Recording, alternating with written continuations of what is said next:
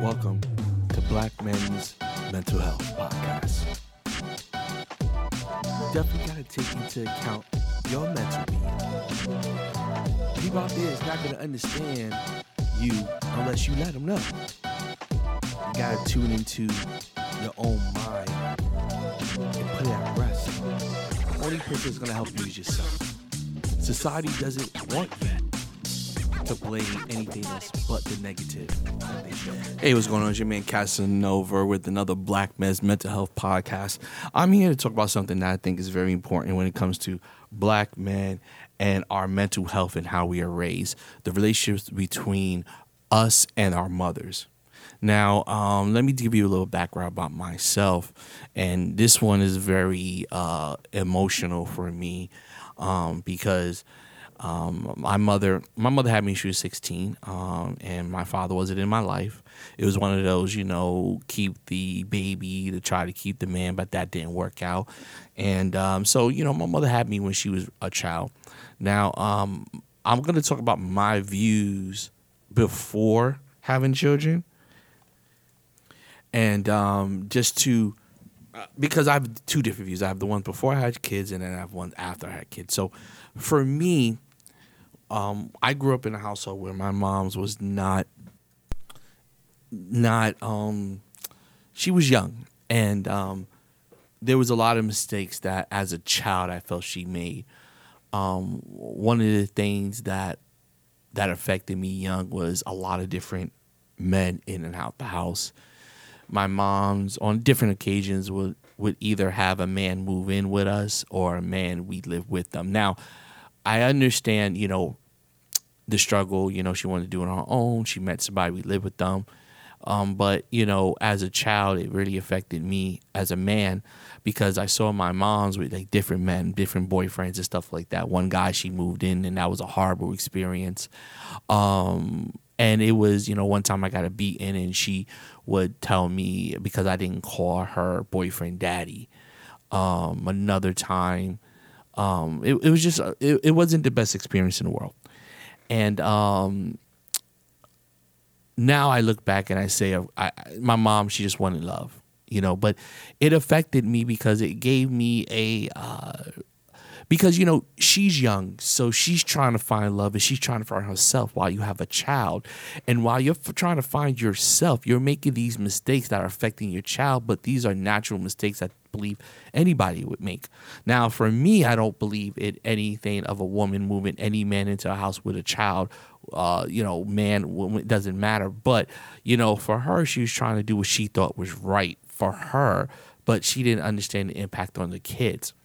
Um, even though I never acted that way or never said anything, but it was an impact on me to see my mom's with some new guy in, in our house. You know, um, it was difficult. Um, me and her got into a lot of arguments, a lot of back and forth fights, a lot of lot of things that affected me, that really uh, gave me depression, anxiety at some point. Um, it gave me a, uh, my sense of wealth, my importance. Didn't I didn't feel it. Um, because my mom's, you know, and like I said, now I'm older, I'm forty. I look back and I say, damn, you know, I had a kid at twenty-seven, and it was scary to me. And I, w- I was married, I had everything, and I had a kid. It was still hard.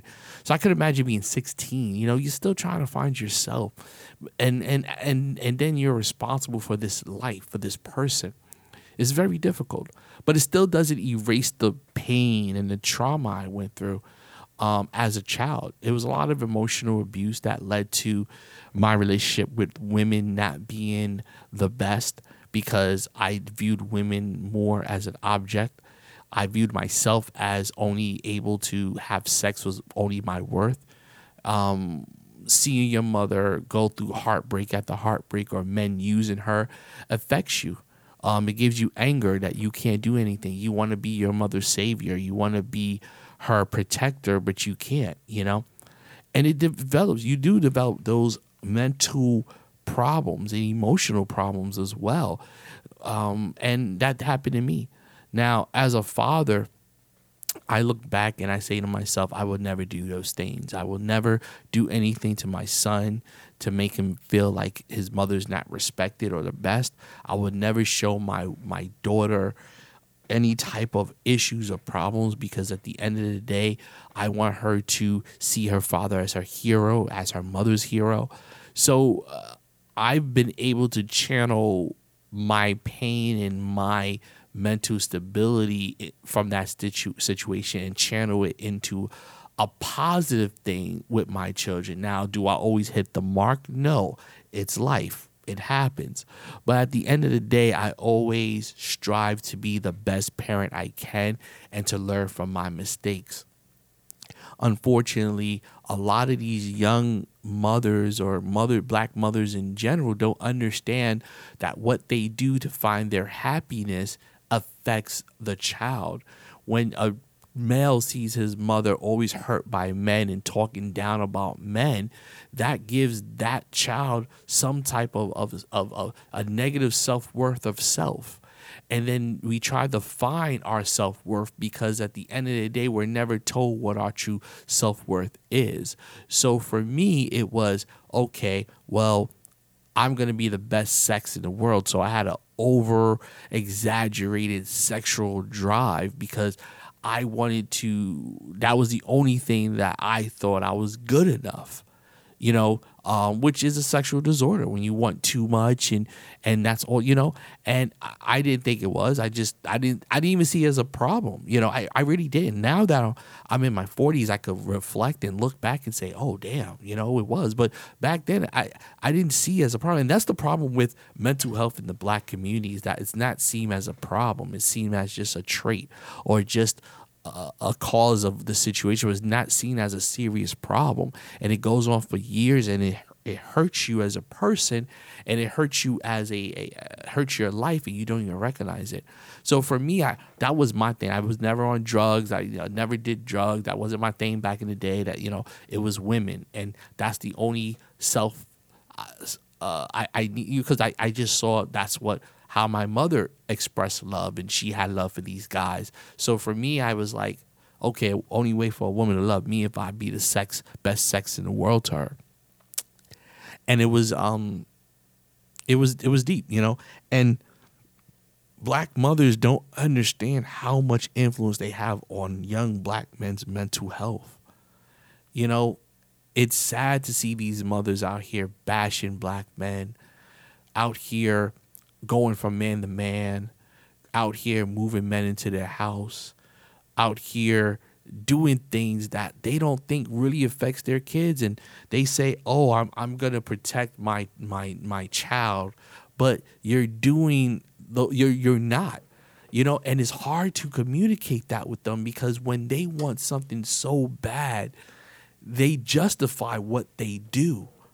You know, my mother used to justify what she did because it was best for her, and that it was whatever was best for her was best for me, you know. So she wanted to get married. So at the end of the day, finding a man and moving in him and playing that house that she wanted to was justifiable enough for her to do it. Because ultimately, if you have the family, everybody's happy. But you don't understand that that doesn't that affects a child negatively, because who wants to see their mother from man to man? You know, as a young girl, who wants to see their mother laid up with men that are not her boyfriends or moving them into your house, into your space? A child's house, home, whether it's a house, apartment, is his space, is her space. That's the safety zone. And if anybody comes into that house that is not of, oh, we took a while to get to know this person we love and we grew, or my father, that's a problem. And pe- and, and women don't see that. They don't understand that, and they justify what they do to the to these young men. And and then when the men have these these these relationships that aren't positive, all they're doing is doing what they learned. You know, it's okay for me as a man to move in with a woman that's single. You know what I'm saying? That's okay for me to do that.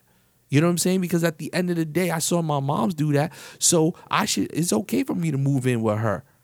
When at the end of the day, no, I shouldn't be moving in with, with a single mother. I should have my own shit.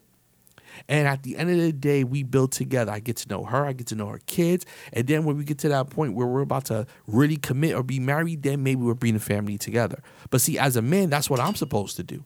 I'm not supposed to spend the night at her house and her kids are seeing me wake up there. You know what I'm saying? And not that I haven't made those mistakes myself, because I have. So I'm not sitting there in any way judging anybody else, because I've done this shit myself too. But you get what I'm saying? But that's what, as men, we we we learn, and this is, and that's how we should do. And but we don't, because, you know, we see mommy do it, so we do it. You know? Mothers want love so love so bad that they just, you know, move anybody into their space.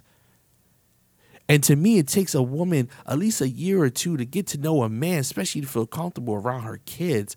But women will do it in months, weeks sometimes, shit, sometimes days.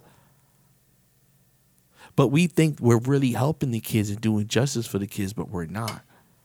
We're causing anxiety. We're causing, you know, alienation. We're causing, you know, uh, mental health issues. We're causing that.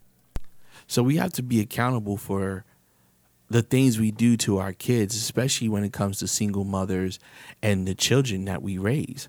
But being older, I get it, because I know for me at sixteen, if I had a child, I wasn't nowhere near where I am today. And when I had a child, I was like twenty-seven, twenty-eight, my first child.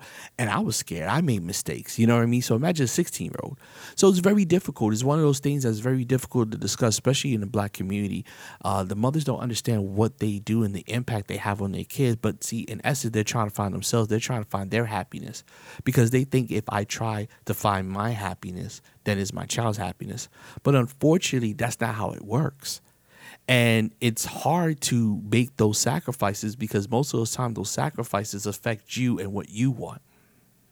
So when it comes to the relationship between a mother and black men, it's it affects us. You know, a lot of men develop a lot of warped ideas of what relationships are. You learn how to treat a woman from your mother, but if your mother is hopping from man to man and these bad relationships, always getting heartbroken, pain, how do you know what it is to treat a woman well if that's all you see from your mother's heart and pain and bitterness? So then when I met women, I thought the only thing that I had to offer was sex, or I had to be be this type of man, because it's like I never saw ha- my mom's happy in a relationship.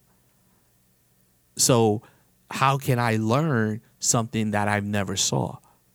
But then men are oversexed, and we have we have these problems and that problem, but we don't want to go to the core of, like, most of these men that have these mental problems of anxiety, depression, P T S D, and things like that are products of single homes. Product, pro, uh, the products of single homes in the inner cities that all they saw was single parent households, drugs, violence. So of course, it's funny, people say to me all the time, like, I don't get how can somebody from the inner city have P T S D or be oversexed and all this other stuff. I say to them, so you're telling me that if you're raised in the hood for eighteen years and all you saw was violence, drugs, and all this stuff, and you don't have you come you should come out unscathed, but somebody goes to the military for two years and sees war, it's okay for them to have the P T S D and problems and emotional issues. But somebody that was raised in that for eighteen years, like, just because I, you know, I've seen people head blown off in front of me in the hood, just like somebody at war saw somebody's head blown off. Like, what's the difference? It's, it's better because it's war rather than in my neighborhood. It's worse because it's in my neighborhood, because that's supposed to be my safe haven. When I go to war, I expect to see all that tragedy. Now, I may not understand the scale of it, but there's a certain expectation in my mind that, you know what? I'm going to see some death. I'm a, I may die. That's an expectation. But when you grow up in a neighborhood, that's not an expectation. You don't go outside your first time, play with your friends thinking like, yo, I'm a, I'm, I got a duck for drive-by uh, drive-by shootings.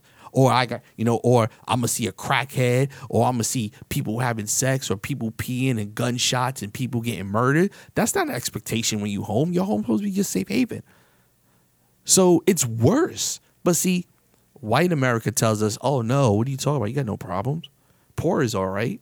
It's okay for you to be poor. Yesterday, I was watching this news, and the sheriff in Polk County down here, he was talking about some incident that happened that was unfair, whatnot. And he was like, these poor people just trying to make their lives work. And he kept emphasizing poor. It wasn't like just people trying to put their lives together. He's like, these poor people are trying to put like, like, and you know, they were minorities, of course. You know what I'm saying? They don't say that in the in in in in, in the, you know, the, the trailers, the white trailers. Like, oh, these poor. No, they just yo low income. But no, he was like poor. See, that's what they do. They put that imagery out there. But with white people, low income people just striving to make it better in life. See, the wording's always different. So I appreciate everybody listening to this podcast. Um, uh, the whole mother thing I could probably spend a lot more time on, but like I said, I, it's, I said I'm gonna shorten my podcast because the hour is great, but I, I really want to just get to the bulk of it and talk about it so we can listen. And uh, I appreciate everybody's buying the book.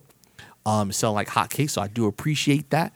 Uh, if you want to check me and everything else I do at, go to Casanova Williams dot com, C A S A N O V A Williams dot com. And you can go, of course, to Black Men's Mental Health dot com and check out this podcast and all the information and things I have on there. Uh, I have articles and, and, and, and self-help and things like that for you to uh, do some research on your own. If you need help, I'm always available. You can always email me and I'll respond as fast as I can. And uh, but if you really are interested in more, learn more, buy the book.